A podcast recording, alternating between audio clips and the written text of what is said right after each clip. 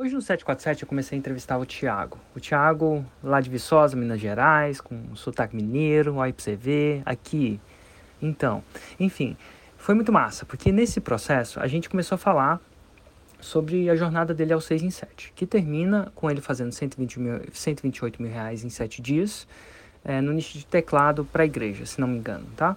Enfim, foi muito massa. Mas depois eu abri perguntas, e perguntas para pessoas que não são alunos da forma. Então, é nessa temporada, tô, né, nas próximas duas semanas, eu estou fazendo um processo de aquecimento, e olha que interessante, para a nova era do 6 em 7, que é um evento que vai acontecer dia 24, perdão, dia 22, 24 e 25 de agosto, onde basicamente eu vou dar um curso introdutório da forma. Por que, que eu faço isso? Ah, porque ao dar um curso introdutório da forma, algumas pessoas vão gostar do curso, vão querer um pouco mais, outras pessoas vão se sentir satisfeitas e está tudo bem, mas eventualmente, quando eu abrir a turma, as pessoas vão poder fazer uma escolha mais sensata, elas vão saber o que é o potencial para elas, aquela coisa toda. E no final, e, geralmente, duas semanas antes desse, desse evento, eu entrevisto alunos. Por que, que eu faço isso? Vamos lá. Eu faço isso para inspirar para mostrar evidências que é possível.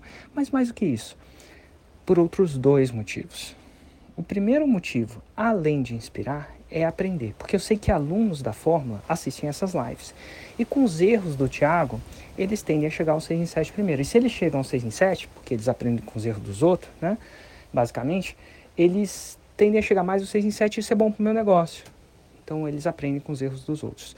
Mas também nessas lives eu tenho a chance de trazer para superfícies obstáculos que a audiência tem de fazer um 6 em 7. De, perdão, de entrar para o meu curso. O que, que, são os obstáculos? Geralmente, às vezes, a pessoa até quer comprar fórmula, porque já viu, porque segue meu conteúdo, porque viu tanto estudo de caso, mas tem algumas coisas que elas param ela de acontecer.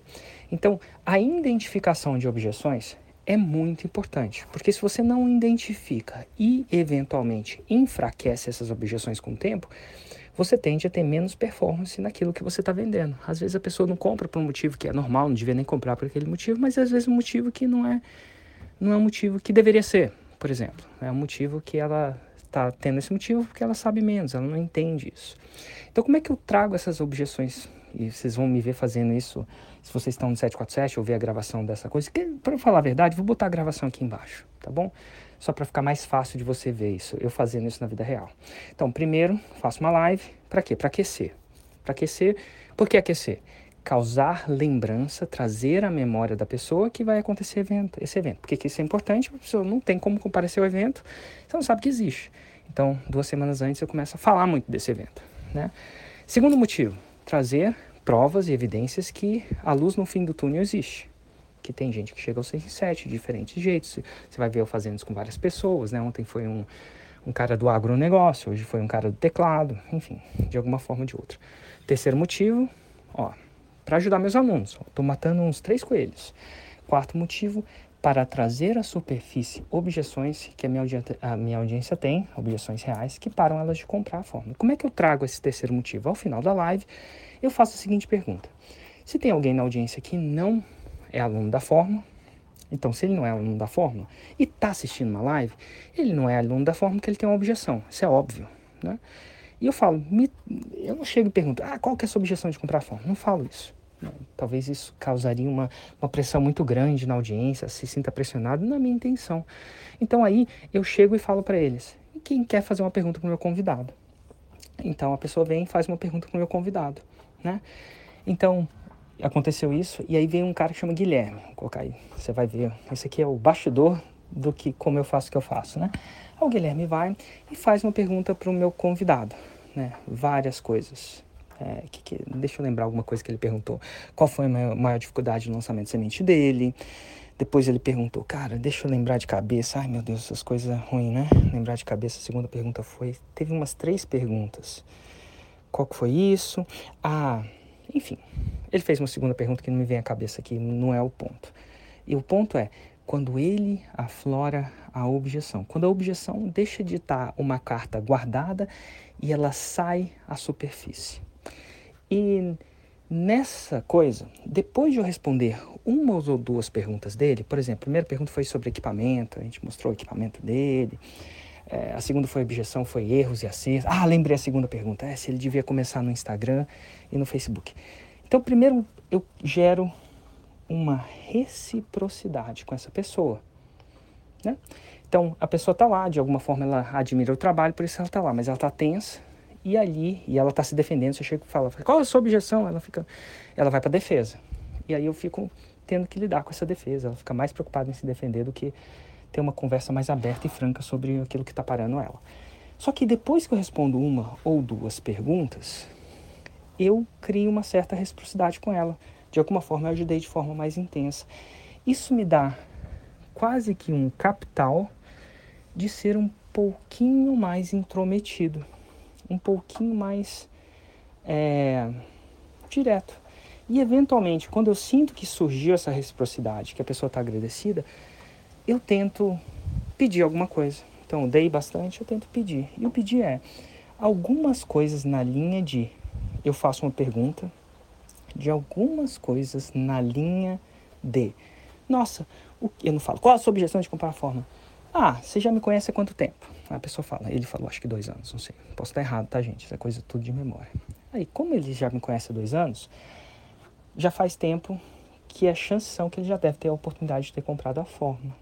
E aí ele chegou e falou a seguinte coisa: Ah, legal. Eu geralmente falo assim: o que que ficou até agora? O que que ficou parando você de, enfim, dar esse passo de comprar a forma? É uma pergunta difícil, mas ela neste contexto, né? O que, que é um contexto? Um contexto que a pessoa me segue, um contexto que ela foi ajudada primeiro. A gente respondeu, acho que duas, uma ou duas perguntas dele né, um contexto mais de reciprocidade, um contexto mais de um capital social, ela tende a falar isso de uma maneira mais aberta e receptiva. E, apesar de defensiva, menos defensiva. E aí, no caso dele, a objeção era dinheiro. Né? Eu, ah, cara, eu vou ser aluno, se fosse mais barato dá, mas eu sou arrimo de família, acho que ele falou isso. Ou falou alguma coisa nas linhas de. Não falou a palavra rimo, né? Ele falou algumas coisas, eu ajudo as pessoas aqui a a, de alguma forma. Eu, eu pago as contas aqui de casa também, então não posso fazer isso. Então o problema era dinheiro. E aí, aqui eu vou deixar uma coisa para vocês: dinheiro é uma objeção universal. De universal. O que é universal? Todo mundo, eventualmente, com qualquer programa, qualquer, qualquer produto, seja um remoção de cárie no dentista, uma pousada, ao serviço, qualquer coisa, o empreendedor, o empreendedor ele sempre vai ter que aprender a lidar com a objeção dinheiro. E ali, na frente de todo mundo, eu, eu lido com essa objeção dinheiro ao vivo na frente dele, na frente de todo mundo. E aí, não tem um jeito certo de você enfraquecer essa objeção, mas tem um jeito que eu fiz.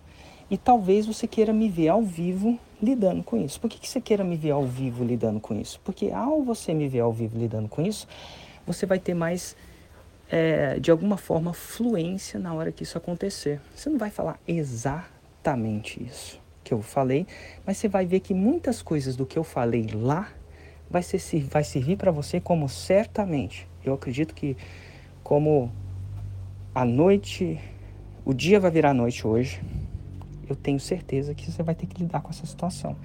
Então aqui eu recomendo você assistir a live para você saber como eu lidei. E você vai ver várias vezes eu lidando. Mas este não é o ponto desse áudio. Então, se você quiser saber como eu mato a objeção com dinheiro, clica na live, assiste até o final, me vê fazendo isso ao vivo. E tenta entender o que eu fiz, os princípios que regiram, não exatamente as palavras que saíram da minha boca, qual gatilho mental eu estava fazendo, como eu estava fazendo. Não só o que eu estava falando, mas que tom eu estava usando. Como eu tentava fazer isso de uma maneira que aterrizasse e que deixasse ele menos defensivo e mais contemplativo, eventualmente. Então aí você vai ter a chance de me ver fazendo isso na vida real. E por que, que eu não vou explicar exatamente como eu fazer isso? Primeiro porque você pode ver lá. E outro que não é o ponto desse áudio. O áudio é o seguinte. Por que, que eu faço essas lives de estudos de aluno? a maioria das pessoas pensa que é só para mostrar resultado, só para inspirar. Só pensam no que está na superfície. Ele mostra para mostrar a galera fazendo negócio e a pessoa acreditar.